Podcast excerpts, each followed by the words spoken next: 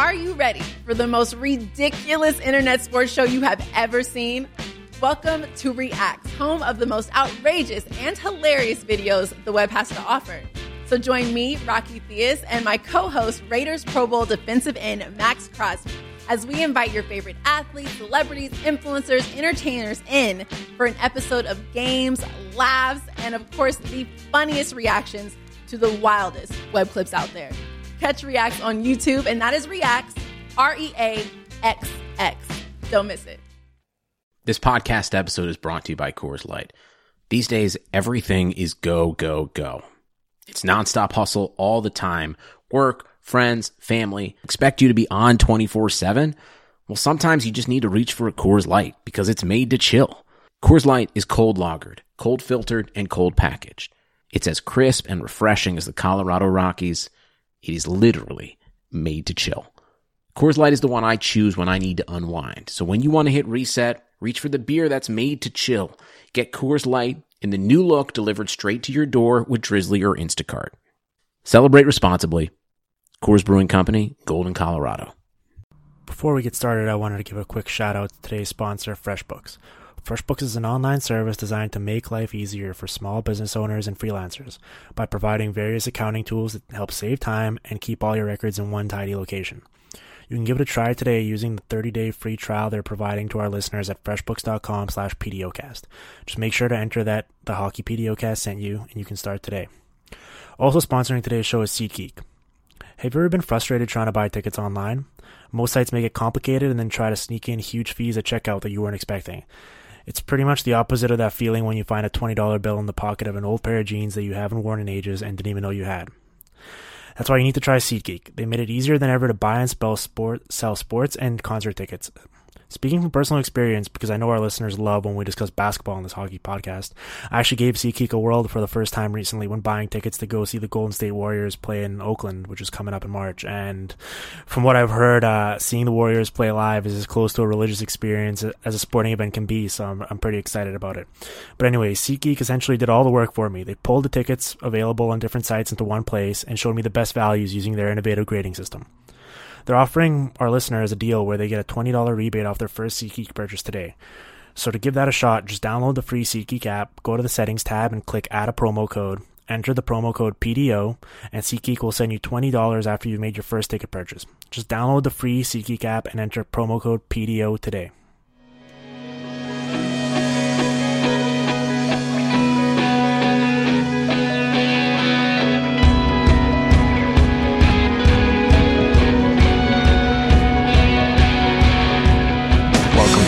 Hockey PDOcast. My name is Dimitri Filipovic, and joining me is uh, my good friend Jeff Marek. Jeff, what's going on, man? Dimitri, uh, things are good. Uh, was really happy to see a trade deadline around the Sportsnet studios, darkening the doors and glad handing with uh, the executives, of the broadcasters, of the former GMs, the former players. It was, I was very proud of you at that moment, Dimitri. I'm, I'm not, I'm not going to lie. It's kind of like when I brought Greg into the trade deadline for the first time. It's like, oh, look, our little boy's all grown up. Yeah, no, it was remarkable, kind of, especially being in that in that green room with the super comfy couches, just listening to basically everyone was just having uh, the types of conversations they're having on the air, except with uh, some Yeah. more colorful language. So it was, it was fun to be part of that. The, the one thing that you'll you'll quickly realize when you start hanging around uh, a lot is everybody rips everybody else and everybody else in the industry. Yes. especially when especially when you get coaches together. That's hilarious. Yeah. Like when and I'll, I'll I'll omit the names, but various coaches that I've worked with at Sportsnet uh, in the past, when they get together, like a couple of coaches will get together, they will spend the entire time ripping other coaches. But in public, all you hear about is this great fraternity of respect that every coach has for one another. Dude, it's vicious. Make sure you're a fly on the wall when uh, when coaches get together. It's hilarious. Will do. I'll, uh, I'll pull out my phone. I'll pull out my phone, keep it in my hand, click the record button, and uh, have some good content for later. What did you? And I swear, I'm not gonna. I'm not gonna uh, hijack Yes. the podcast and host it this time. I swear, Right. but I do want to ask you a couple of questions about your trade deadline experiences.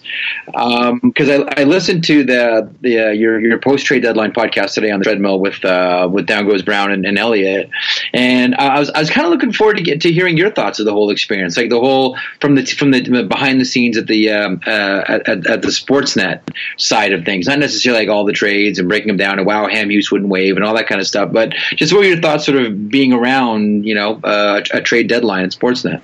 Yeah, well, I think I had a, a much different experience than most of the other guys there because I feel like I wasn't phased at all by the fact that there wasn't really anything going on for the first like five or six hours of the day. I was kind of just like yeah. walking around, just bouncing around and, and trying to talk to as many people as I could and introducing myself and, and sort of just getting the hang of it. And I, am sure a bunch of the other guys there that have been doing this for years now are like, oh God, this is so boring. I can't wait to just go home and have a beer. But where I was like, man, this day like can't like, like I wish it would just keep going. I was, I was so sad that it actually wound up ending eventually. But no, it was a lot of fun. I got to meet a lot of cool people, and I think that uh, it kind of gave me a little bit of an appreciation for some of the people that I've in the past uh, poked fun at for the, some of the things they've said on air because you sort of realize that all of them are uh, just like regular dudes who uh, are actually really nice and, and you don't you don't get to get that sort of vibe from them when you listen to them talk about stuff that you might not necessarily be agreeing with hockey wise so it was uh, it was it was kind of fun. It gave me a different little perspective but uh, hopefully I'm sure for people listening don't worry I'm still gonna keep a little bit of that edge when it comes to uh, discussing people uh, personalities that are in the industry well, I'm glad you caught up with Damien Cox. That's great news. I'm glad. I'm, I'm glad you guys could could have a conversation. That's fantastic, Dimitri. Hey, don't no. Me and me and Damien are great. Don't don't don't try to drag something out of it. No, I know. You know what, Dimitri? You know what, Dimitri? The one thing that Damien loved that you did was put up that uh, that gif of Cliff Pu of the London Knights. Yes, he loved a that. couple of months ago. He's like, "Oh wow, I got to find this. Where's this guy? Where's this guy? Wait a minute, I have this guy blocked. Why do I have this guy blocked, Jeff?" I'm like, "I I don't know. I have no idea."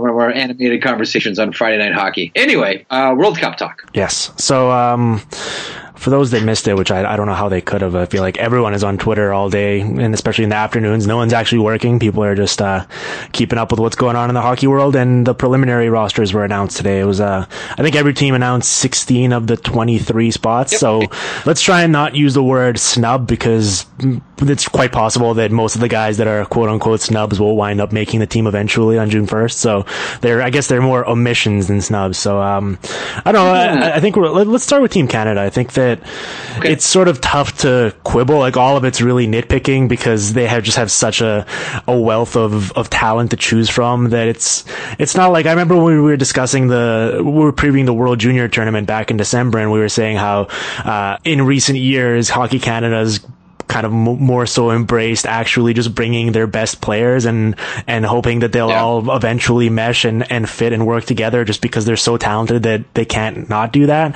um, whereas in, in, in past years they'd sort of try and fit guys into roles where you'd be like well this guy is more of a third line fourth line type so he'll he'll fit in in this tournament more so yeah. kind of playing a role he's familiar with and I think the interesting thing for me is look for people that look at it from an NHL perspective and still believe believe that a fourth liner has to resemble a certain type of player and certain type of style.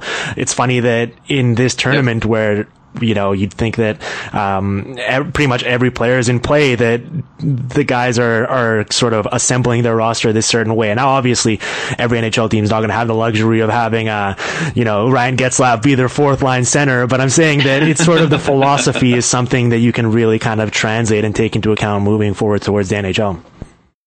Yeah, I think the last time you and I were on talking about that that World Junior tournament, we talked about the Sochi model, and and that's what this is as well. It's um, you know Ryan Jankowski and everyone at Hockey Canada um, have this idea, and it's quite simple, and, and you nailed it too. Where once upon a time, and the, the touchstone for this was '98 Nagano, um, where you wanted a fourth liner to do what a fourth liner does in the NHL. Damn it!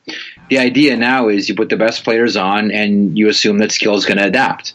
That you hope that, you know, Steven Stamkos playing, well, I was going to say Steven Stamkos playing out of position, but he plays more wing than he plays center with Tampa, so maybe that's a bad example. But maybe someone like, you know, Tyler Seguin won't necessarily play center. Uh, he'll find himself as a winger. He has played that, of course, in, in, in, Boston before, and he's done a little bit in Dallas as well. But that's the whole idea because the one thing that'll jump out at you when you look at this initial 16 from Canada is, man, that's a lot of centermen.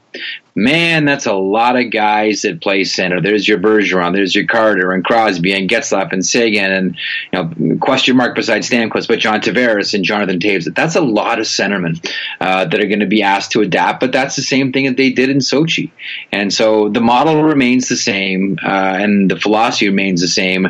Skill adapts, and that's what Canada's going to go for again this year. To me, one of the big questions is too, and I'm not the only one to have brought this up, but if Carey Price doesn't get into any games this year for Montreal. Did they let him start in the World Cup?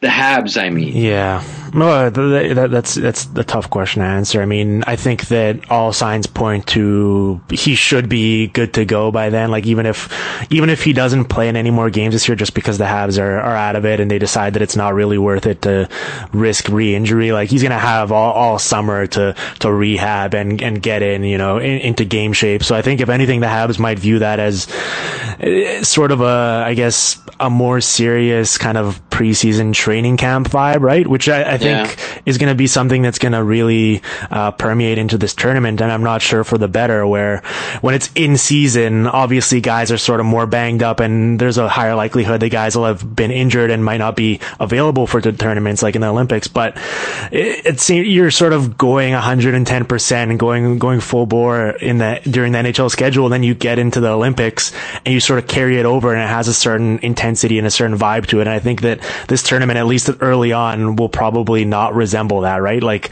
I think yeah. it's going to be much more sort of a lackadaisical and really getting into shape as opposed to really trying to kind of kill the other team and, and, and win the win the tournament.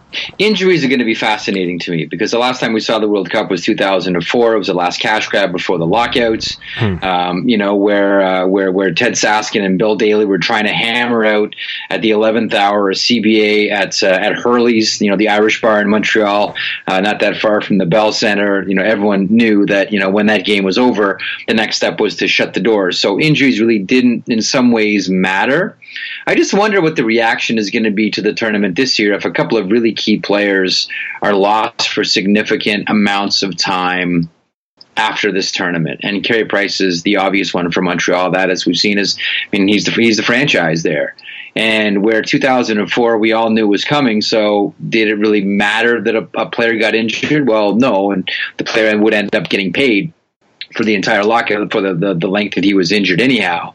But this time it's different because at, the, at this this tournament's end, I mean, I, I know you're going to bring up Olympics, but I think everyone says, well, it's worth it when it when it comes to the Olympics. I, I wonder if the vibe will be the same this time around. Let's say you know, uh, Canada ends up winning the gold, but Sidney Crosby's injured, and it costs the Pittsburgh Penguins an entire season of number 87. Well, Penguins fans say, well, you know what? It's the World Cup, and it's a big deal. They're committed every four years, so it was worth it not so sure that it'd be the same vibe as if someone was lost like you know Hasek was in the Olympics and absolutely stung the Ottawa Senators that time around. I'll be curious to see what injuries do with fan bases because right now you know everyone's gung ho. Yeah, tournament's great, international hockey that's fantastic until your guy gets hurt, and then maybe you change your perspective on this whole thing. Right, and I mean along those same lines, like in Sochi when John Tavares went down with injury, but the Islanders weren't necessarily uh, as good as they are as they were last year or this year, right? So it wasn't. It was a story, and obviously there was. Um, I'm sure the Islanders themselves weren't very happy with with how that transpired, but it, it, didn't have the same sort of impact on the NHL season because it's not like the Islanders were going to win the cup that year. But yeah, you know, you're right. If a if a a really good elite player on a on a contending team just you know has some sort of catastrophic injury that causes him to miss most of the year, if not the entire year. Like, there's going to be a really interesting question how that affects 2020 and, and moving forward, and whether they're going to have to rethink uh, the structure for how how like whether players will even deem it really worth it for themselves. Yeah, it's it's going to be interesting too because this, in a lot of ways, is a victory lap for Bill Daly because this is his portfolio. International hockey um, has always been the portfolio uh, of Bill Daly. Things like the Winter Classic and and and uh, and, and, new media uh, was always the bailiwick of John Collins. That was his portfolio. But this has always been Bill Daly's baby. And I know he's got a lot riding on it, has been working on this a ton, as you can imagine. So uh, we talk about skin in the game, and the NHL and the PA have a lot But I'm guessing this one's pretty personal for Bill Daly, the uh, the deputy uh, deputy commissioner of the NHL. This is this is a big one for Bill. All right. Well, let's get into Team Canada's roster. So, sure. Um, I think the goalies were pretty much no brainers. Luongo's been great, and he was one of the notable omissions just because he was there in Sochi and he's been so good for the Panthers this year. But I mean, it's tough to argue with what Corey Crawford and, and Braden Holtby have done this year, and and Price yep. obviously is is the no brainer. Even though it's a little bit of a wild card, as you said, he might not actually uh, be on the team if if the Canadians decide that it's not worth risking it. But I think that. Uh, but here, but he, here's a here's a question about the goaltenders. Who's number two? I think it's I think I it's Holtby, right? Based on what? Not Stanley Cups, not yeah. success, well, not big games, not big oh, games. Oh, that's true. That's true. Well, I mean, like if, like if, if you go to, and again, we'll see what happens this year in the playoffs. But as as of right now, would you not have to say Corey Crawford, based on experience in big game situations, he'd be the guy? Yeah. Well, I think. He, I mean, he, it, he, it, feels like it, it, feels like Holtby because we've seen him play like out of his mind this year. He's been he's already got forty wins and he's been fantastic, but if you look at the resume and what Hockey Canada would go by, don't you say Crawford's number two? Yeah, I think also even just by his play this year, right, or even the past two years, I think it's it's very easy yeah. to sort of um, dismiss Corey Crawford. It's sort of it's a lose lose situation for him, right? Because if he doesn't do well, he's the reason the Blackhawks lost. But if the black when the Blackhawks win, it's Patrick Kane and Jonathan Toews and all their other guys kind of yeah. scoring the goals and, and Duncan Keith and everything else. It's never oh Corey Crawford who has a a nine twenty eight save percentages here. By the way, no one no one's really kind of yep. talking about that. And yeah, no, yep. he's he's been been amazing, and I think that they definitely couldn't go wrong with any of those three guys. Uh, I think the question is, like, what's what's Mike Smith going to be doing for this tournament? Do you think he's going to be uh, kind of just like sitting at home, really, really depressed, just they eating a bunch of ice cream? You don't want a puck moving goaltender on your roster? What, what, are you thinking? You just want goalies to stand there and stop shots? Who's going to move the pucks? Yeah, well, I mean, without without Marty St. Louis around this time, they don't really need anyone to uh, carry him around on his shoulders after in the, during the parade. So uh, the role for Mike Smith isn't really there. Interesting Marty St. Louis comparison with, and we'll get to it maybe later with uh, Peter Chiarelli and Ryan Nugent Hopkins, yes. but uh, maybe more on that later. Yes. Um, let's do a let's do a defense because Doughty and Keith were obviously no brainers, and Vlasic for the casual fan might have been a little bit of a surprise, but I mean, he's just he's so he's, he's so good at, at everything, just doing it like very subtly, and he's never going to blow you away, but he's so effective. And uh, Shea Weber being picked over PK Subban, for example, is something that uh, let's say it wasn't very well received online, and and I poked fun nope. at it as well. It, yeah. I don't know, it, it, it's so tough because. I think Shea Weber is still a good player. Um, he's definitely not better than PK Subban at this point of his career. Uh, but uh, he could like, it's such a weird timing, right? Because if, if Subban's the fourth guy and then they announce Shea Weber on June 1st, I don't, as the seventh defenseman, for example, I don't think anyone is really taking that much issue with it. But just because of the timing yeah. this way, which might not necessarily even mean how Canada's actually going to deploy their guys or how they think about them, it's, uh, mm-hmm. it really just throws a monkey wrench into it. Let me play devil's advocate. Yes because you and I are on the same page about PK Subban, and he's on my team every day of the week. But let me play devil's advocate here. Um, the one thing about PK Subban is he is prone to the turnover. Now, I still maintain that he creates more than he costs, and ultimately, I'll take that. You know, he's like a, what fifty-seven percent hockey player, and I'm going to take that every night of the week. I'm good with that. Um, but if you have someone that's prone to the turnover in a short tournament, given that you know one of his main assets is creating offense, if you have a forward group that has zero problem creating offense, like if you run down those names, you know Jamie Benn and Sidney Crosby and Tyler Seguin and John Tavares and Jonathan Toews, like go right down that list. Like there's a lot of names, there's a lot of guys that can create offense if you're Hockey Canada, are you saying to yourself, do we need a high risk defenseman whose main caveat is creating offense when we've got a forward group that can do that and we can leave PK Subban off and leave the turnovers at home. Yeah, I mean, I'm I'm definitely not the right person to ask this question because I I, I understand I understand the the thought process you just laid out and it makes total sense. But I'm the type of person that like I hate when NHL teams, when they're up 4-1 heading into the third period, they just go into that uh, defensive shell where they turtle and just basically stop playing their game and let other teams claw back into it. And then everyone's like, oh, my, my coach is, is, you know, so conservative. It's like, no, it's just the way hockey's played. Every, every team does this. Every team's prone to it. And so I'm always of the belief that you should really just be trying to, uh, to play your game and create as much offense as you can. Like, you can't have too much offense. So I think that, it's one of those things where I don't think playing Shea Weber over PK Subban is suddenly going to submarine Team Canada. Like they're they're so deep and so talented that it won't make that much of a sort of tangible difference. But if you're just trying to optimize the roster, that's where I sort of take issue with it. Yeah, let's not forget too, Hockey Can. I mean, this country is so conservative when it comes to their sport. You know, we think that you know Americans are conservative about football. No, they're not because they're always, you know, always you know uh, changing things and, and the way they approach the game and the way that they attack. Hockey gets dragged kicking and screaming into innovation, into new in, into new ways of thinking. I, you know, I think we've been blanketed by history. I think that we, um, as as Canadian hockey fans and, and as hockey um, entities, I think we have we have so much that we're dragging with us that it's hard to do anything. I mean, we have the weight of you know decades upon decades upon decades of how the you know how the game was supposed to be played and and, and success added. Like nothing forces you to change more than losing which is why I still maintain the worst thing that could have happened to Canada is what happened in 1972. They beat the Soviet Union. Now, had they not beaten the Soviet Union, it would have forced hockey, it would have forced Canada to really have a hard look at itself and perhaps change the way that it played. I say that ha- more than halfway believing it, but another part of me says, well, our country just would have come up with excuses instead.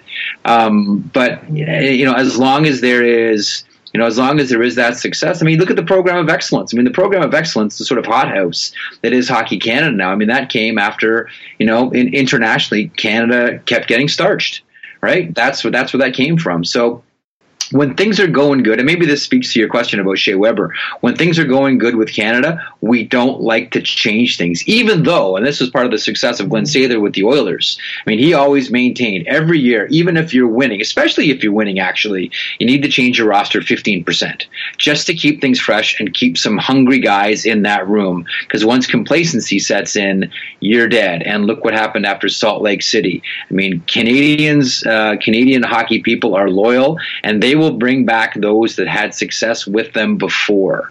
And we're seeing this on, on, on this roster. And ultimately, if listen, if, if Shea Weber is a is a you know uh, nowhere near the, the same Shea Weber we saw in Sochi, we'll point to the same reason. It's you know it's a, a Canadian loyalty they have to their hockey players that bring home gold medals that that kind of keeps them away from making some really hard choices mm-hmm. sometimes. That's that's my that's my thought. It, it really moves very conservative in this country, and and let's not forget too. If I can get even more sort of artsy about this thing, you know, one of the main differences, and Margaret Atwood would always point this out, where uh, you know you, you look at our neighbors, the United States. I mean, their mentality is conquer, conquer the land. You know, go west, young man, tame the land. It's all about conquering, where and, and overcoming where you know we live in a country that has four very distinct seasons. Geographically, we're really spread apart. You know, there's there's about 30 million people, 35 million people in this country over a geography that's only rivaled by Russia. We have an aesthetic of endurance, not conquer, and you see it in every element of our society, and you see it in hockey as well. Right. There's like a little bit of a possessive nature where it's like it's our sport, so we're trying to uh, trying to I guess not lose rather than trying to go out and win it. Right. It's sort of like a, a, little bit of a foregone conclusion or a little bit of an attitude where it's like, yeah, like we Canada should be winning this tournament, so let's not uh, do anything yeah. to rock the boat and mess that up. Which is bizarre too, because one of the things that we bitch and moan about here in Canada so often is how the rest of the world doesn't appreciate the game the way that we do, and how come the rest of the world isn't playing the game that we do. But then when yes. another country has the nerve to pick up a hockey stick and get better at it than us, we get very defensive about it. Well, hang on, Canada, you can't have it both ways. If you want this well, game to be exported internationally, there's going to come a time when someone is better than you, and you know what? It's going to be the people to your south right now. It's going to be the United States. Right. Well, it's that old hipster adage, right? Where uh, you, you keep when there's like some some local band that's that right. no one knows of, you keep telling your friends to listen to it, and then as soon as your friends start listening to it, you're like, "Hey, man, that's not yeah. cool." Like, like I, I, was listening to them way before you were. You can't adopt them like I yeah, used to. I, love, so I, I used to love. Uh, I used to love U2. Like I tuned out after Boy, man. After that, I sold out, man. Uh, so let's okay. So that, we named the four defensemen. Um, I assume they're going to bring three more on June first. Yeah. Um, so the names, obvious names, are PK. There's Letang. There's uh, Pietrangelo, Brodie, Giordano, Brent Burns, Brian Campbell. I mean, the list goes on and on. There you can really choose from from anyone. Did you put Seabrook? Uh, who, are the, who are the three guys? Seabrook in there? I didn't put Seabrook in the list. I uh, I don't know. I, I just think there's better. I think so I too. Think, but don't don't forget. I mean, I mean, I we were even saying that. I mean, we were at orientation camp in Calgary before Sochi, and we were saying like, can they really bring Seabrook? And you know, the feeling was, in a short tournament like that, you want to if you have players that have instant chemistry with one another, you know, as opposed to spending a whole tournament looking for it, it's best just to say, you know what, these guys play well together. Let's keep them. I'm not saying it's the right thing, but again, going yes. back to a very conservative well, hockey country, just just let just let Shea Weber and uh, and Brent Seabrook do rock paper scissors, and whoever wins can Brent Burns is an interesting one, though. Yeah, no, I, I he's, like he's had a remarkable I, year. He's having a great year, and no one's talking about him for Norris Trophy. I mean, he's no. taking so many shots, his shoulders are going to fall off. I mean, I listen. I, I I love Brent Burns. I know that you know we talk about you know prone to be when he was a winger. I mean, he was a wild man, and it was like so hard to play with, but so fun to watch. And he does have sort of some of that element as a defenseman. But I, I think he may be as far as like elite level D men go. He may be the most underrated guy in the NHL. Nobody talks about Brent Burns. And there was a time, like you remember the World Championships when it was in Quebec City and Halifax, like that was a big coming out party for Brent Burns. And that was, oh man, now all of a sudden that's the next great Canadian defenseman. Then there were concussion issues and various injuries, and he sort of never achieved that. But I, I still see that defenseman in Brent Burns. I got all the time in the world for that guy. Yeah. And I have to admit, I was a little bit wrong on him because I thought that he should have stayed a winger, um, just because he was so good with Joe Thornton. And obviously, I mean, it's one of those things where I guess you're trying to mac- maximize value because you could really put anyone with Joe Thornton and they'd probably wind up looking really good. But oh, hi, Devin Setoguchi. Yes, exactly. It just, the list goes on and on. But no, like he was so dominant for that. I, I guess it was a full year, a year and a half, where uh, yeah. they were playing him like 16 minutes a night. But basically, for each one of those shifts that he was taking in those 16 minutes, it was like the ice was so heavily slanted in the Sharks' favor. Sure. And it's the opposite of Byfuglien because I've always thought that Byfuglien is so much better as a defenseman and just kind of freeing I him agree. up to, to, do a lot more. But Burns yeah. has been really good this year, and I think that um, he's on my he's on on that list of like the top ten guys or so that are in that in that Norris discussion. I mean, Karlsson's going to run away with it, but he's been yeah. he, just just the, the the volume of uh, offense he's been generating is is really kind of astounding. Yeah, it is. And I remember when, he was a winger, I mean, because you're right, the rink would, would, would tilt uh, as he skated along the ice uh, wherever he went because, you know, def- defensemen didn't know what to do with him. Like there's, there are very predictable things that a lot of players do in the NHL. And the only thing you can do is hope that you're quick enough to react to them.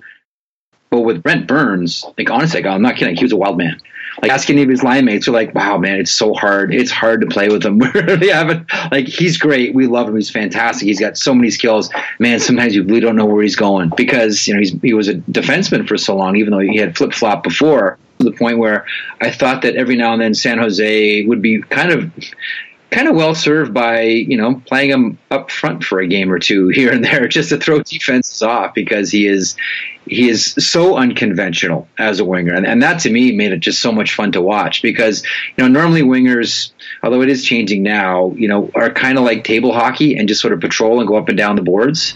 And that wasn't Brent Burns. Well, he was he was he was out there. I mean you're you're much more of a hockey historian than I am so maybe you can answer this but uh, do you ever remember a guy sort of doing that where even if it's like in game where the team just decided like listen he's going to spend like half of this game playing up front and then the other half of the game on the blue line and the other team is it, it, must like sort of just it would probably drive the other team's coach crazy right? Because you couldn't really account for like what was happening on the fly. You'd be like you'd be like looking at the guys on the ice and you'd be like wait a second is burns what what is he doing right now? Who's he playing with? Like yeah. what's going on right? I feel like it'd be it'd be a nightmare at least until teams kind of caught on to if you had a pattern or something like that Red Kelly won four Stanley Cups as a centerman and four Stanley Cups as a defenseman with two different teams, Detroit and the Toronto Maple Leafs. It's the answer to one of the great trivia questions of all time, which is who holds the record for the most Stanley Cups with eight and never played for either the Oilers or the Montreal Canadiens. Mm-hmm. And, uh, you know, Red Kelly was one of those guys. Um, who who could play both positions, could play up front and could play defense, and could bop back and forth. But I always thought that you know a couple of things that I've, that I've been pining for. Uh, one, defensemen that can take faceoffs in their own zone. That used to be a thing. Allan Stanley would do that. Ray Bourque used to actually do that uh, with Boston. And if you look at it from a coach's point of view, it actually does line up a lot better uh, when you can have a defenseman take your faceoffs. I know it's not a skill that defensemen necessarily work on anymore, uh, so that day is, is is probably gone. And the other is the guy that can play uh, up and back and does so in the same game. Like we've seen, of course, we've seen defensemen. You know, oh, you know, spot duty. Oh, we need you as a winger on the fourth line. You're a seventh defenseman. We've seen that before, but there's still some things that I think we're all sort of waiting to see happen. That next sort of evolution of hockey player, and it's for me the guy that can can play both back and up front. Yeah, I mean, it must be such a, th- a tough thing to do. That's I guess that's why guys like Byfuglien and Burns are are such a rare breed. They're just just such unique totally. specimens, right? That they can do both very effectively without any sort of noticeable kind of growing pains or, or bumps along well, the Mark road. Streit, yeah, Mark, Mark Streit was that guy, right? I mean, Mark Streit was that guy with Montreal. So there are there are some of them still sort of out there, but no, yeah, none of them to the excellence it is, you know, Byfuglien or Dust or uh, or Brent Burns. Okay, so do we think who are the other, who are the three guys then? PK Letang has to be on there. Uh, assuming he's assuming, he, assuming he's healthy. Yeah which is a big assumption at this point. I mean, there's so much time for him to get injured between now and now and then. Of course. Let me let me throw a wild name at you, maybe. Mm. What about TJ Brodie? Yeah. Well, I know you love TJ Brodie. You see, the, the, well, it's my two kids' names, and I swear there's name before that before he before he popped. Although I did see him play in the OHL. Yes. Um, see, Hockey Canada likes to always sort of bring someone. Right you know, who you don't sort of expect to give. I mean, Jonathan Toews to the World Championships, right? Mm. Uh, it wasn't Drew Doughty the seventh in Vancouver right. as well. He ended up being like the best defenseman on the right. team. Um, so they always bring one that kind of makes you go, oh, yeah, really? And you kind of look at it, at it sideways. I, I do wonder if TJ Brody could be that guy this time around. Yeah, no, it's possible. I mean, there's a there's a long list of guys they could pick from. Like, it, I don't know if Mark Giordano, his own teammate, for example, might be ahead of him on that on that pecking order. And like, where, where, does a guy like Pietrangelo, who's sort of not in the forefront of our minds right now, just because he's been injured, yeah. but he's also a really really good player. Uh, yep, and they wanted him along with Jay Bouwmeester uh, for Sochi. But the thing about Giordano that that would that would be working against him would be his age. Like if Hockey Canada is going to kind of go off the board, generally they bring someone younger into the elite level program at the pro level as opposed to like, hey, it's the last hurrah for, for Mark Giordano internationally. Ah, let's do the old guy a favor and bring him on. He's still got some game. Well, another guy, uh, similarly, like he, he's not going to make the team under any circumstances, but a guy like Brian Campbell this year has been so sneakily yeah. amazing. Like no one really realizes it. Obviously, Ekblad sort of gets all the all the hype on that blue line, but he's just been so good at, at he just does everything well, right? Like it's it's that sort of yeah. thing where he skates so well that he's able to disrupt offense without necessarily being overly physical and has a really good stick and is very active and and he's so good at moving the puck that everything just comes together and he's the perfect two-way defenseman. And I think that every time Tom Gilbert gets paid, he should send a portion of his paycheck to Brian Campbell mm. because in Florida, as you all know, those two are outstanding. Yes. Uh, okay, let's move up front. I don't think there's very much argument. Like I saw the biggest omissions were guys like Matt Duchene and, and Corey Perry, and that's fine. But I, I love the line you were mentioning earlier where Doug Armstrong went on TV and he was like, it's Canada's tradition to slide centers over to the wing. I mean, you have got, when you have Crosby, Bergeron, Tavares, Toews, Getzlaf, like someone's going to have to move to the middle. And I think that uh, Seguin and Stamkos are the two most obvious candidates to just sort of move on to the wing and basically yeah. be hired guns to score goals, right? Uh, yeah, that'll happen. I mean, Jeff Carter's played some wing uh, in his past as well, so th- that wouldn't, I don't think, surprise anyone. Actually, you know what? One of the more fascinating things for me to watch. I remember um, being at Team Canada orientation camp before the Vancouver games that summer, and the, the forwards were being run through like these really elite level, like really hard drills, and they're all playing different positions too. Like they really, like the coaching staff really wanted to get the guys thinking, and the guys were making mistakes, like big name guys, like Crosby's making mistakes, and Mike Richards is making mistakes, and Rick Nash is making mistakes and getting called back. The yeah. only guy that nailed it, like every single, every every time he was out there uh, on on every single shift was Jonathan mm-hmm. Toews. Whether they played him on the wing or they played him in the middle, he was like it was blowing all of us away. We're like, "Yep, there's another excellent one by Jonathan." Like it was remarkable. So I don't think that he plays the wing, but I don't think that he would be out of place playing the wing if they wanted Jonathan Toews to do that. Like every drill, like honestly, like Dimitri was was freaking uncanny. Like every single drill, he was like the best player on the ice at every position. Um, so who who who's someone that's not amongst the list of guys that was named to the team today that you think has to be on this team? Uh, I think Corey Perry does. I think mm-hmm. I, I think that in a tournament like this, you need someone that can score an easy goal. Like you know those games where it's like, oh, it's two to one and the pressure's on and we can all feel it. And if you have to grind for every single goal in this tournament, it's going to be agony. You just need someone that can snap one in out of nowhere. It's, it's always made someone like Phil Kessel like a really valuable guy because he can take pressure off. Like I know Phil's got his drawbacks and those are, are, are well told, but he can score an easy goal. He can just come down the wing and bing, it goes in the net. Like you just need someone like that, and I think Corey Perry's that guy. Um, someone that can score the easy goal to take the pressure off. Because in a in a tournament like this, if you have to grind it out for every single goal, that is exhausting, both physically and mentally as well. And if you have someone that can just come down the wing and bing, it just goes in the net because that's what you do. I think that's one of the most valuable things you can have. So to me, Corey Perry is the guy. Yeah, no, that's fair. I, I think for me, it's what about you? It's me. For me, it's Brad Marchand. Um, I think that yeah, yeah and obviously some of it. but of he can score an easy goal too. Yes, he can score an easy goal too. Yeah, well, he's, right? he, he's going to score like thirty five goals this year, and um, I know it's one of those things where I can tell, I can, I know, understand that some of his shenanigans kind of rub people the wrong way, but he's just such a good player. And and you were speaking about the chemistry earlier. I think it's a no brainer to put him with Patrice Bergeron and and basically have them blanket the other team's best line. And just looking ahead, like when they have to play Team North America, which has a ton of speed, and we can discuss that in a second. I think that having Marchand and Bergeron to try and kind of keep up with those guys and slow down uh, their top players is is going to be a really good strategy. So I, I think that I'd be surprised if Marchand doesn't make this team. Yeah, I'd also be surprised if Taylor Hall doesn't make this team. Um, you know, there's, you know, if you want to talk about speed too, I mean, I think you have to have him on the left side, um, and you will need to have. I know Jamie Benn's already been named, but you do need to have some natural wingers. I think on this thing, I think there's only so many centermen you can ask to play wing. it's kind of ridiculous. Um, should allow trades, right? Hey, we got a lot of centermen here. Anyone want it? Anyway, um, yeah, I would say that Taylor Hall is probably in that mix as well. Okay, let's move over to North America. As we mentioned, uh, sure. the the the U twenty three team, which isn't technically like, as far as I understand it, kind of growing up and playing sports. When you say U something, it means under that age, right? But twenty three year olds are actually on this team, so it's technically so a U twenty four team. Exactly. I was going to say call it call it the U twenty four then because yeah. it's twenty three and under, so you call it the uh, the U twenty four. I'm with you. That's why you, you look at the World Junior Championships every year. It's the U twenty, which means under twenty. Also, how did they come up with the distinction? Like, I think 23 is just seems like a very random number.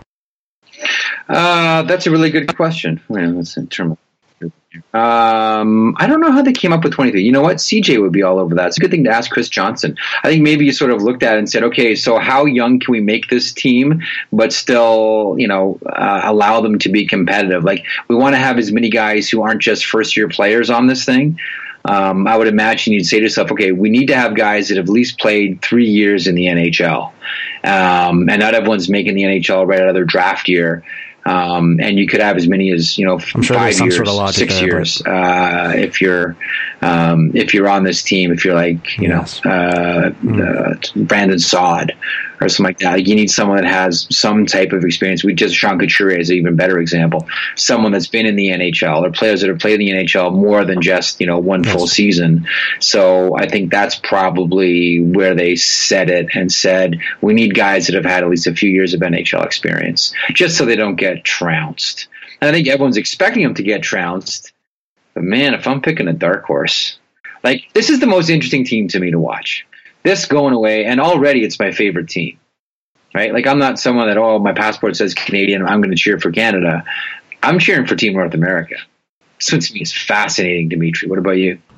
Yeah, no, I, well, it'll be the funnest team to watch just to see how they kind of uh, adapt and hang with some of these other older, more experienced teams. And but there's just so much speed, right? Like you look at guys like MacKinnon and McDavid and and and Saad, as you mentioned, and you go on on down the lineup, and it's just it's crazy. They're going to be very difficult to play against and very fun to watch for us. I think the funny thing for me is that assuming we're still doing this thing in 2020, uh, McDavid is still going to be on this team because he's not going to be 24 yet. So it's uh. It, it's funny that he like he, he could very well be the best player. See, here's the thing about McDavid to me and this team is I am hoping for one thing and one thing only from this team. Like I'm just going to watch him play. I'm going to have a lot of fun. This is a team I'm going to be cheering for. I want Team North America to do really well, knowing full well they may not. But I just hope that they play uh, two players. And you know who I'm thinking of here too, right? Connor McDavid on a line with Dylan with Dylan Larkin. I don't care who's on the left side. I just want to see that kind of speed. I just want to see that kind of performance because whether it's playing with the Erie Otters and guys couldn't keep up, I can't tell you how many times we saw Connor McDavid make incredible plays and throw a pass to Nick Betz or Alex DeBrincat or Nick Baptiste, and they weren't ready for it because no one thinks and plays at his level. Uh, ditto with the Edmonton Oilers for, for the line mates that he has. Like guys are just like, whoa, like I wasn't expecting that um, I get the sense that you know Connor McDavid and Dylan Larkin could really be something special together. And here's the other reason. As someone that follows junior hockey, uh, I remember specifically in Philadelphia when Dylan Larkin was drafted by the Detroit Red Wings. I sort of threw my papers up in the air and said, "Well, there goes that dream." And you know what that was, Dimitri? He gets drafted by the Detroit Red Wings. He's committed to the University of Michigan. There's no way that Detroit is going to encourage a player to decommit from Michigan and go to junior hockey. If it were another team, you say, yeah, you know what, Dylan Larkin's close. Let's get him into the OHL for a year, maybe two, but probably only one because this guy's close to the NHL. Guess who held his rights in the Ontario Hockey League? the Erie Otters. He would have played a full season. Connor McDavid and Dylan Larkin could have played a full season together in junior hockey. They would have destroyed the OHL but it was not to be right because he ended up going to Michigan and and and good for him. And Detroit wasn't going to pressure him to do anything other than go to play for for Red Berenson squad. So I'm just dying to see Connor McDavid and Dylan Larkin play together. This, uh, even though we'll never make up for not being able to see them play with the Erie Otters together, this will go a long way to sort of satisfying my what if question. What if two of, if not the fastest players in the game got to play on the line together. Yeah, just put just put a radar gun on the wing with them and uh, and have at it. Yeah, no, that'll be re- remarkable to watch. Um, yeah, be great. Who would you put on the left side? Johnny Gaudreau? Yeah, you, you, couldn't go wrong with that. You definitely want to put someone that's not going to be like just absolutely overwhelmed by their speed. You, you need someone that's going to be able to at least kind of keep up and, and think the yeah. think as fast as they are at least because they're probably not going to you're probably not going to find anyone else that's going to be able to move as fast as they are. But you need someone right. to be at least be in the right spots. Hey, do you think this a tournament like this? Um, because listen, I've been you know banging on the uh, the the drum for a while. I'm sure you have as well. Do you think this could be a coming out party for Sean Couturier? Yeah, well, I was I was amazed that he's still eligible for this team. Like I was like, wait, he's still only 23 years That's old. Right. Like it feels weird. Him, him and Brandon Saad both just feel like they've been around forever. Uh, well, Saad, I mean, we, we, because we've seen Saad in the postseason so much, right, for so long, you just think like, wow, this guy's old. Well, no, he just been watching him for a lot of months. He doesn't vanish in April like some of the other young players. He's still playing on into June. I, I hope so, man, because I I mean, I, I, there's two guys from that Drummondville team that I'm getting my junior hockey on here now. There's two guys from that team that I really loved, and the other was Ondrej Palat. And I still think that Palat is sort of that like poor man's Hossa slash Zetterberg uh, kind of player who you know fell so late in the draft because everyone just thought he was a product of Sean Couturier uh, with his team. Um, but I've always loved Sean Couturier too. Like I've man, I've been knocking on everyone's door saying like this guy is better than you think. And this guy is offensively better than you think too. And somewhere down the road this guy has to be in the conversation for the Selke yeah. trophy. Well just i mean it, it seems like a sort of an old adage but it's true that it's so tough for a young player to instantly come into the NHL and just be handed all those tough defensive minutes.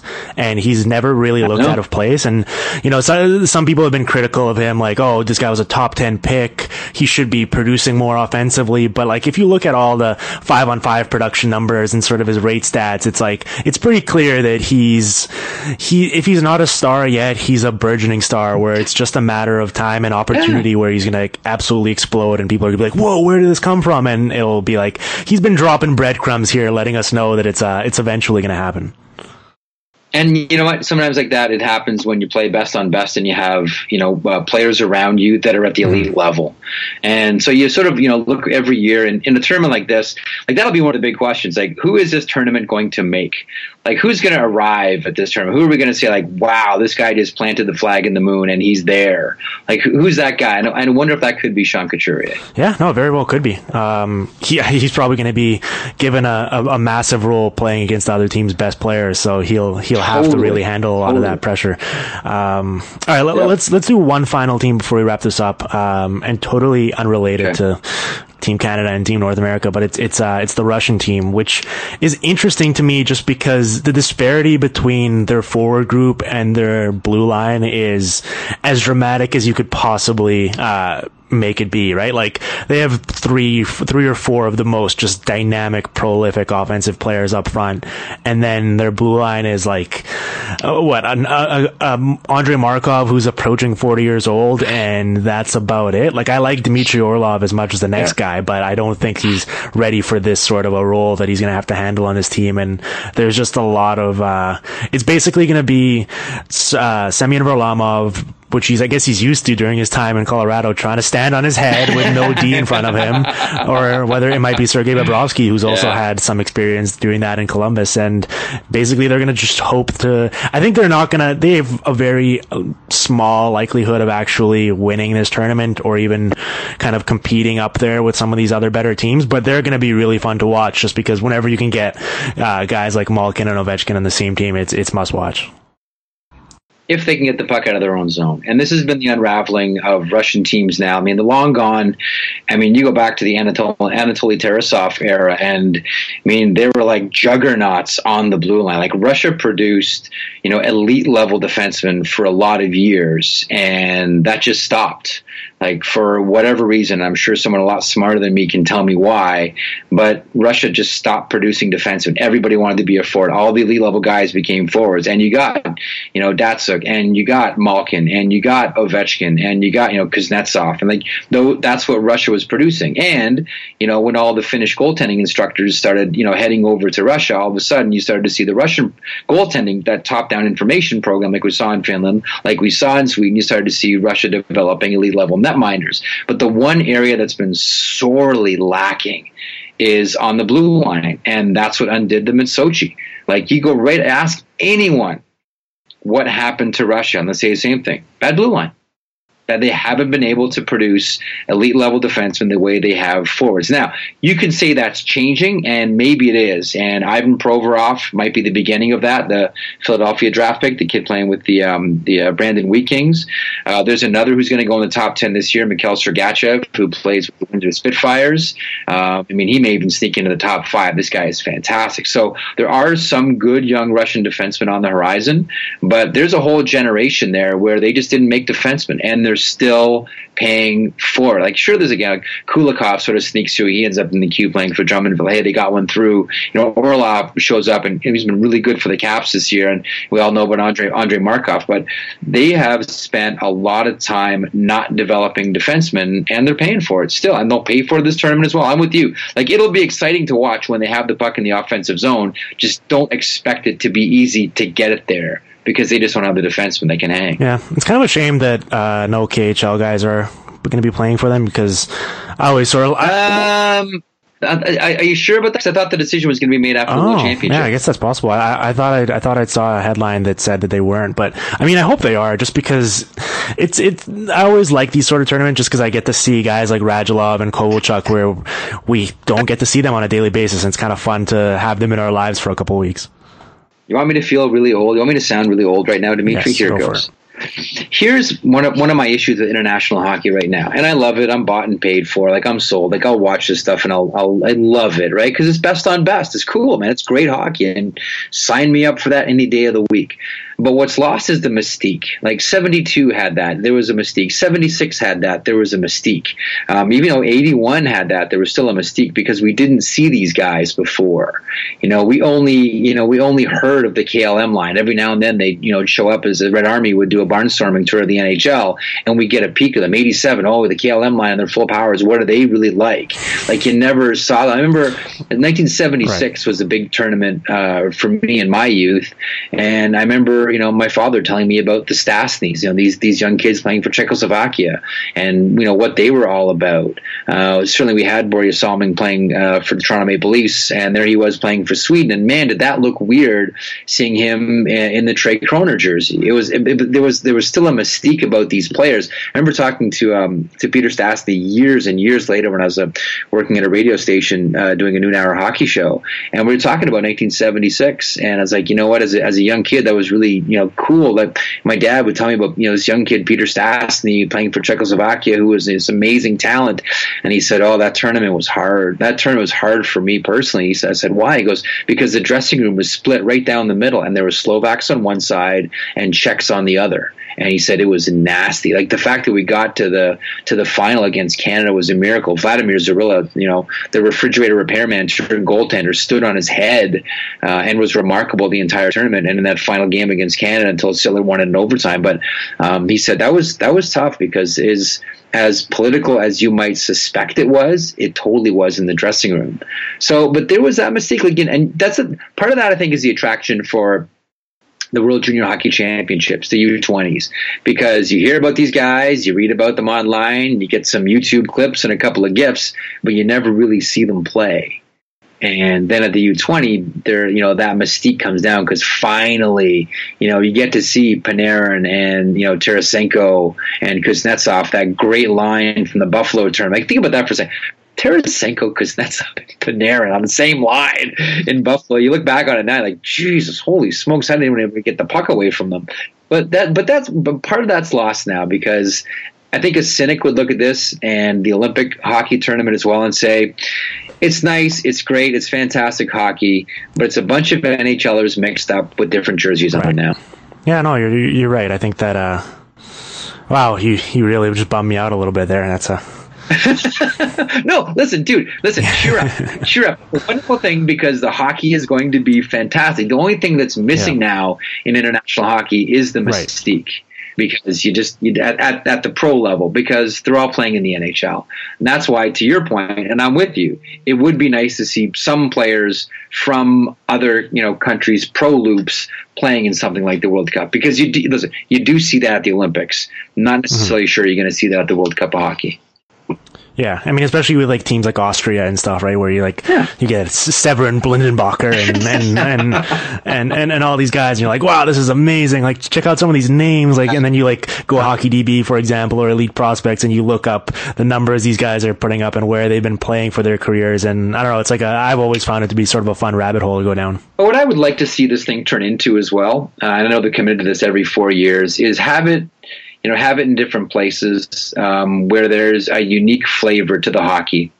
Mm-hmm. Like uh, the way hockey is presented in Germany is different than the way hockey is presented in the USA, which is different than the way hockey is presented in Latvia, which is different than it's presented in Russia, which is different than it's presented in Sweden or Canada, or if I go right down the list. I just hope that we get to a point where this is popular enough that you can take it to strong hockey countries that have a great and very unique way to present the game. And front and center to me is Latvia. To me, there are no better hockey fans in the world than Latvians. Latvians will sing and cheer and have fun and get drunk and have a great time. And vote for Zemgus Girgensons. Then that's right, and vote for Zemgus Girgensons. And everyone will say that's fine, as opposed to those ogres that voted for John Scott, who were destroying the All Star game more on that on another podcast. But the Latvians just don't care. They think hockey is great. They think it's a lot. They have, you know, the, to me, the Latvians have the best perspective on the game, period no one loves it the way that the Latvians do, and I'd love to see something like this in Latvia. Yeah, well, and if you watch just that one game against Canada, you think they'd also have the best goalie in the world in Christian Gudlevskis. So, oh man, you scared the hell out of everybody. Ted Nolan, what are you doing? scaring Canada like that. It was fantastic, wasn't it? It was great. Yeah, yeah, no, it's fun. I always remember stuff like that. Um, all right, yeah, we just did like 50 minutes on uh, on the World Cup of Hockey, and the Hockey PDOcast will have a, a part two coming tomorrow, where we're going to look at some of the other rosters. So, I don't know. I know I know there's going to be some some of those bad apples out there. They're going to go like, I can't believe you guys devoted this much time to the World Cup of Hockey. Who cares about this stuff? It's so far away. But I mean, it, it's fun. It's sort of fun to kind of fantasy booking this stuff and discussing different combinations, as you said. Even though guys are ultimately just kind of wearing different jerseys and uh, mixing it up all together. Like it, it's fun seeing a little little something new like but this. But it's okay. And, you, you, know why? You know why it's okay yeah. too? Because it harkens back to a. Um, whenever I see tournaments like this, I'm always curious, and and, and you know, uh, general manager always sort of puts up the salary cap stats. So it harkens back to you know what what what could you do with the best players in the world playing against each other without a salary cap? So never going to see that again in the NHL. Just this idea of putting juggernaut teams together, which you can't do in the NHL anymore. Yeah, that's, and if you do, it's going to be like one year, and then you're going to have to Blackhawks it and trade out, trade a bunch on the way. Yeah, right? that's like it, right? Like, listen, yeah. I don't want to bum you out, man. Sorry, I mean, you're my buddy, Dimitri. Come on, we're colleagues now. We're working the same shop. Yeah. So I want to cheer you up a little bit here, pal. Come on, we hung out in Vancouver together when I was there. When had yeah. a nice Mexican food meal, you hung out with me at Sportsnet mm. for trade deadline. It was yep. cool, man. Don't bum out. Hey, man, it's going to be fun, buddy. It's gonna yeah. be oh, it's gonna be okay. It's gonna be okay. Now just just pay the, the, the receptionist on the way out. You'll be fine. you cheered me up. I'm back on board. All right, you got yeah. you. We got you. All right, cool, Jeff. Man, thanks for taking the time to uh, to do the show. It's always fun. Dude, always, man. I'm always here for you. Cool. Okay, well, we'll talk soon. See you, pal. As you surely heard at the top, sponsoring today's show is FreshBooks, an online service that's designed to help make life easier for small business owners and freelancers like you or I. It can do just that by providing tools such as automatically importing expenses from your bank account, or not having to keep hard copies of receipts lying around the house, or maybe even simply composing and firing off an invoice in a matter of a minute, just using their incredibly easy to use templates. As if all of that wasn't enough, they actually have amazing features that allow you to see when your client has opened the invoice you sent them and automatically actually sends them notice reminders if they're late on their payment to boot. FreshBooks is designed to save you time so you can spend it doing other things you'd rather be doing, like maybe even listening to the show FreshBooks is offering a 30-day trial of unrestricted use to all of our listeners, and you don't even have to go through the hassle of entering your credit card to sign up like in most other places. All you have to do is go to freshbooks.com slash PDOcast and just make sure to enter Hockey PDOcast in the How You Heard About Us section. And after that, you can immediately start making your life easier today. Joining me is uh, is Jen Lute Costella. Jen, how's it going? I'm great. How are you? I'm good. Uh, yesterday I had Jeff Marek on and we previewed the Team Canada, the U23 version of Team North America, and I, I think Team Russia as well. And in part one, and we just went so long that we decided to break this World Cup of Hockey preview into two parts and, and have you on to discuss the uh, the American team because it felt a little dis- disingenuous with both of us being uh both of us being Canadians, not having a, a red blooded American on to discuss the uh, the U.S. team. So it's it's good to have you on my red, white, and blue blood is here to help. um, so let's discuss this roster because, and we should note that it's the first 16 names and there's still seven people to come. So there's no, uh, there's no necessary snubs or real, really omissions that we can kind of get too worked up about because they very well could wind up being on the roster. But I think the most obvious thing that stuck out to me was Justin Abdelkader being on this team. What do you, what do you make of that? You know, I'm so confused. I guess they, you know, I was looking at Lombardi's comments about he's not trying to pick the best players, he's trying to pick the right players. Mm. And, you know, like, I get it if he's talking about building a roster for a whole season. Right. Um, but in a short tournament, I want guys who are going to go in there and like score their butts off. You know, I mean, right.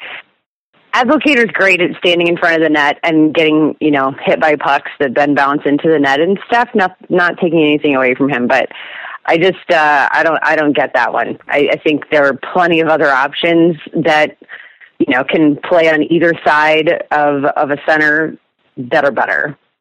Yeah, well, that's the weird thing. Uh, Canada always used to do this, and then sort of in Sochi they revamped their their selection process where they'd always try to pigeonhole guys for certain uh, roles in the lineup and be like, oh well, this guy's more of a grinder, third line type, so he's going to fit in in that role on this team. And they quickly realized that when you have uh, such a wide array of talents that you can choose from, that you should probably just take the best guys, especially when you never know when you're going to need to to score a goal or generate offense. I mean, we saw that in Sochi with with team team US where they couldn't really score against Canada or Finland their last two games. And I think that uh, having as many goal scorers, whether they're guys like Phil Kessel or Bobby Ryan or, or whatnot, would be uh, beneficial. But of course, those guys could wind up being on the team by the time they uh, finalize it on June 1st. Right. Yeah. And I mean, I just, I, I, I don't get, um, particularly in a short tournament, I don't even get it for an NHL roster of trying to be like, well, this guy's a third line type of guy and this is what we envision and this is a first liner, you know, we're going to take grinders for this. Like, come on. Yeah. No. Well, you know, like, it, particularly in a tournament like this, you can have four scoring lines. Like, yeah. easily you can have four scoring lines. Um, there's a glut of players, you know, even for the United States, who doesn't have as many players as Canada, uh, that you can just put like four amazing scoring lines out there and be like, wow, this is awesome. this looks really good. Well, there's this weird thing going on with Justin Abdelkader where Dean Lombardi had this quote where, and I quote, he says, this is a kid. He's very difficult to play against and he's only going to get better. And I don't think people necessarily realize that Justin Abdelkader just turned 29 years old. Uh, it's, it's like the whole, right. it's, it's, the whole like, uh, young Joe Pavelski thing where people kept talking right. about how young Abdelkader. Yeah, he was going to take the, take the reins from Joe Thornton and he was going to be the next wave of, uh, of kind of leadership quality star player for the Sharks. I was like, Joe Pavelski's turning 32 years old this summer. Like, I, I don't, right, I don't, right. I don't know where this is coming from. There, there are guys who I think, I, I think to myself, man, that guy's been in the league forever. And then I was like, wait a minute, why is he on the Young Guns team? Like Brandon Saad, yes, you yeah. know what I mean? Like I saw him on the Young Guns team, and I was like, what the? oh yeah. yeah, he he is really young. You know, like sometimes I think you forget but on the other hand, like once a guy hits 30, okay, yeah. really once a guy hits like 27 or 28, you're no longer young in hockey. Yes. You know, like I, I think of young as being like 25 and under, mm-hmm. really. Um, but yeah, it's kind of funny. I mean, there are several guys, well, at least three that I would just boot off the initial roster immediately and not even include them in the in the expanded roster. Right. Um, but you know, I don't know. I, apparently they didn't to come to me the rosters together. Whatever. Yeah. Who who are those three guys, if you don't mind me asking?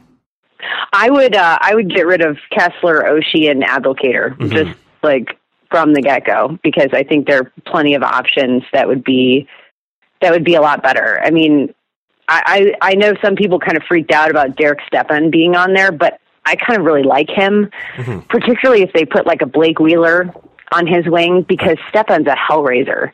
I mean, he just creates turnovers. He he finds a way to spring somebody on a rush. You know, he's fast. He can really like he can really do some damage. So I could see, you know, like Stepan and Wheeler being together and and maybe put a guy like JVR or somebody on the other wing, I mean, they could really they could score it up. Yeah, no, that that'd be a good line. Um, all right, let's move to the blue line. I think that Byfuglien, McDonagh, and Suter were were no brainers, and I guess in theory, Carlson would probably be on my on my top seven American defenseman uh, list for this team. But he's just such a weird guy to to dis- dissect and talk about because I have this theory that there isn't a single skater in the league really that has a bigger divide between his actual statistical resume and the way people discuss him and also how he how he looks upon viewing because he's like this really physically impressive guy where he's big but he skates well and when he has the puck he seems to do good things with it but for whatever reason his underlying numbers just don't really reflect that he's a, a top flight defenseman. I don't know like what do you what do you make of him as a player?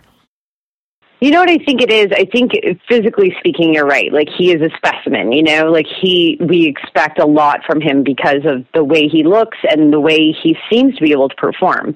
I really think with Carlson, it's more of a, a speed in decision making mm-hmm. thing with him.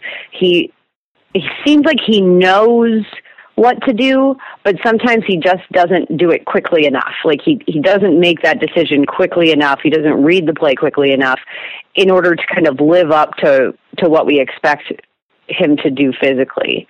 Um, and I think for defensemen, there's really nothing that's more important other than obviously being able to like skate and stuff. Right. Um, but I don't think there's anything that's more important than than being a really quick decision maker, and you know, and making a really quick decision that's a good one. uh, and I think that's hard to do sometimes. I mean, that that takes a lot of, I think, studying of how you're going to play the game and maybe just some inherent, you know, quickness of mind. Right. And I think maybe that's where carlson gets into trouble is when he just doesn't make great decisions Yeah. sometimes.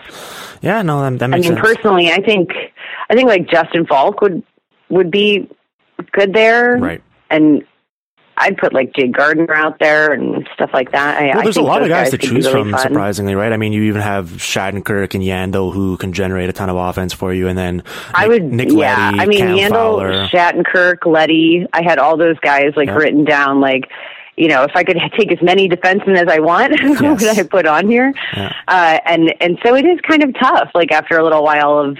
So that's why I kind of think Carlson maybe should fall down the depth chart a little bit there because I think there are some other options, even right shots that are better options like Faulk and Shattenkirk. Yeah.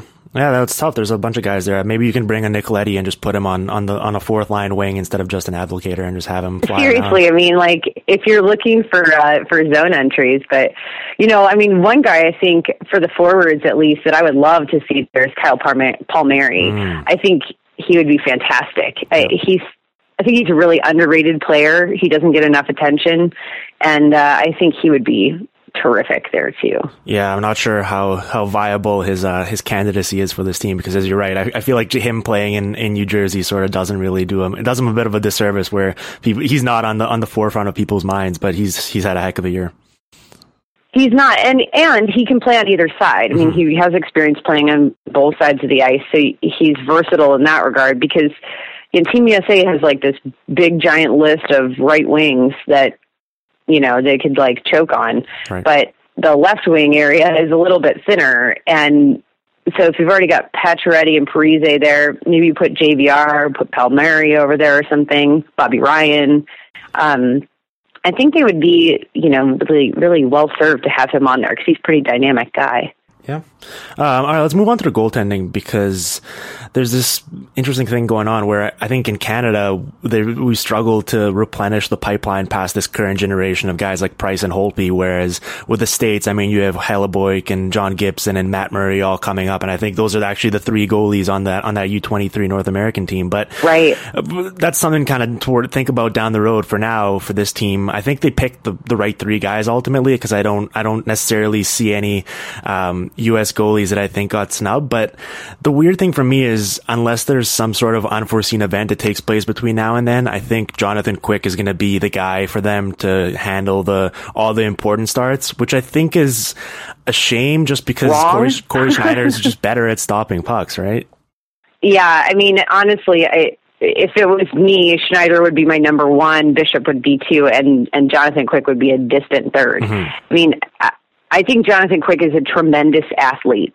Right. He he does things that I'm like, gosh, I can't even bend my leg that way. Like that that's amazing. But I think that Schneider and Bishop are really good goalies. You know what I mean? Like Yes. they they're positional. They don't have to make like crazy acrobatic saves because they're always in the right spot to begin with. And I think that's just a way better style of goaltending and, and more reliable and more consistent uh, than having to rely on, you know, doing all sorts of crazy gymnastics in order to try and make a save. I, I really think it should be Schneider starting the big starts, get Bishop in there too, and whoever's hot, stick with them of those two. Yeah. Um, but I wouldn't even bother to start quick during it unless there was like an injury or something. Right. And I- I'm, I don't know. I'm not sure how much say Lombardi is going to have in who actually plays. Like he obviously constructed the team, but he's probably going to leave that to his coaching staff. But at the same time, I think that regardless of who, uh, like, of how they approach this, Quick has this uh, stature around the league as a big game goalie who's obviously had playoff success with the Kings, and I think that that's probably going to prevail here. Like it just seems like the writing's on the wall that Schneider is not going to play unless Quick gets injured or gets completely shelled in the first couple games, and I don't, I don't I don't know if that's going to totally submarine the U.S. chances because we've seen Quick be put together stretches where he can also play really well and play out of his mind and win some games for his teams. But sure. ultimately, it might, it's probably not the best uh, usage of assets. Yeah, I mean, I agree that he needs to, he he should be there. He deserves to be there. Right. I, I'm just saying, for my purposes, I would much rather see like a really solid positional goaltender like Schneider because I just think it's a way better game plan. But you know, looking at the roster that they already have, it seems to me at least that Tortorella's already had his fingers in in Lombardi's business when it comes to putting the roster together. Because mm-hmm. you know you've got these like like the Keslers and the Abdelkaders, like the gritty tough guy, you know, work hard, blah blah blah guys. Um, I don't know. Maybe we should just beg Peter Laviolette to reconsider and come coach the team instead. Yeah, how, how did John Tortorella become the, the choice to run this team? And then it's like Ron I, Wilson was running the no US idea. team and the juniors. It's like, th- couldn't there be a, a better so many options? I mean, yeah, there's just. I mean, obviously the U.S. doesn't have as many coaches as uh, coaching options with you know pro experience or anything like that as as Canada, mm-hmm. but I just I really dislike Tortorella's uh, coaching style, and so you know, I, I from the get go, you're going to have a disagreement with me. I'd much rather see Peter Laviolette in there, but maybe he was too busy or something. Wait, you're, you're, you're, telling me you haven't been impressed by uh, the Columbus Blue Jackets this season? You know, oddly enough, I have not. I have not. I guess I'm just not big into like the. uh the only way to you know get your players to do anything is to be like this giant dictator who you know benches everybody all the time and I I don't know. I guess there's just different ways to motivate players that perhaps John Tortorella and I disagree upon. right. Well, I think last time we had you on the show, you and I specifically discussed how uh, a guy like Artemi Panarin, for example, in the Blackhawks is just such a, a, a breath of fresh air because he plays a, a, different way than we're used to seeing from a lot of guys that have come up through the North American system over the years, and he sort of hasn't had that fun coached out of him. And and John Tortorella is basically the antithesis of that, where I, th- I feel like he, he yeah, he's he, like the fun hater yes, president. If he, if he had to coach Artemi Panarin, I feel like he'd have a stroke or something because just like uh, he would. Yeah. Panarin would be sitting in the press box every night, like every single night. It would be hilarious. Yeah, just, it would be very funny. yeah. Um. All right. So, how, how do you handicap the the chances for this American team? Like, I think they're pretty talented and pretty deep, but at the same time, it seems like I I would like them a lot more if they had optimized some of these roster spots a little more. So I'm not sure that when they stack how they stack up against a team like Sweden or Canada, for example. What do you think? I I'm not giving them a whole lot of um a whole lot of chances mm. right now to like make it, you know, into one of the medals. I, I guess we'll see what they do with the other roster spots open. They've definitely got the goaltending for it. I think they can have the defense for it. Um, but we'll see. I, I don't have a lot of confidence in the way Tortorella coaches and his game plan. I think Canada's pretty stacked, of course. Um, Sweden's defense is ridiculous. Uh, and actually, I really like the Russian team a lot. Yes. I mean, their forwards are sick. Yeah. They're just assuming sick. they have they're, someone to get them the puck, good. though, right? Right, yeah. So assuming they can actually get the puck and go from there, their defense is a little suspect, but yes. um, their forwards are pretty great. So it, it should be really interesting. I mean, I don't know. I keep thinking that like Team North America is going to end up wiping the floor with everybody, and we're all going to laugh in the end and be like, "Well, later, old dudes. You know, good job, good effort. yeah, no, I wouldn't be surprised. They're so fast, and that is the way the NHL at least is trending towards with younger players and, and playing a faster game. So it makes sense that uh, they'd kind of showcase that in this tournament. Yeah.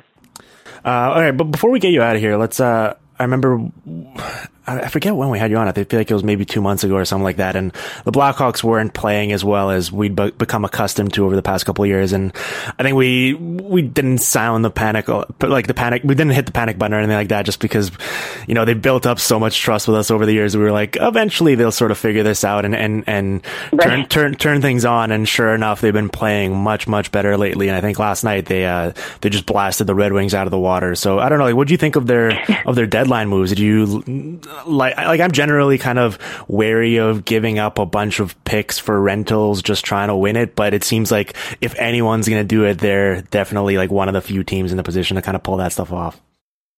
Yeah, I mean, I, I I thought that they did a pretty nice job of bringing in. I mean, Andy Ladd, of course, you know, like you can't really go go wrong with him. Um, and when Tosa comes back, I think that first line will be pretty terrific. Um, but yeah, I mean, I, actually I thought the Ehrhoff acquisition was pretty good, just in that he's not Rob Scuderi, a, and b, um, his style. You know, I always thought of him as more offensive minded, mm-hmm. and I think that really fits with the Blackhawks system. Um, and he looked pretty good last night. You know, he was pretty good at um, getting the puck out of the zone pretty quickly, and you know you have a million options when you're Chicago for who's going to be there in the neutral zone to take the puck from you. So, I I think Ehrhoff actually is going to turn out to to work out pretty well for them. I think their system just really works with that much better. Works works with his style of play. Um, but yeah, so I mean, and they didn't really. I mean, they gave up some picks, yeah, but I don't think they care all that much right. at this point uh, because they you know they have a pretty nice system um, of forwards at least. Their defense is a little bit thin, but we'll see how it goes. I mean, I like I like we said before, I I've harped and harped on poor play during the season from these guys, and then they go into the playoffs, and I look like an idiot because they all of a sudden are like, "Hey guys, let's play some good hockey." Okay, and they just go do it. So yeah, wake us up when you know. and I laughed like Right. And like February is just typically a terrible month for them. Like halfway through January, all the way through February, they're just garbage. And then all of a sudden March comes and they're like, hey, it's getting pretty close to playoffs time. We should like go win some games. Yeah. And then they start looking like world beaters. So I, my guess is that's what they're going to do again. Yeah, no, that makes sense. Um, all right, Jen. Well, thanks a lot for taking the time to uh, come on the show and discuss the Blackhawks and Team US. And I'm sure uh, as the year gets going here, we'll um, we'll get you back on and we'll discuss the Blackhawks playoff chances once we know who they're actually playing. Yeah, sounds good. Thanks for having me on. Yep.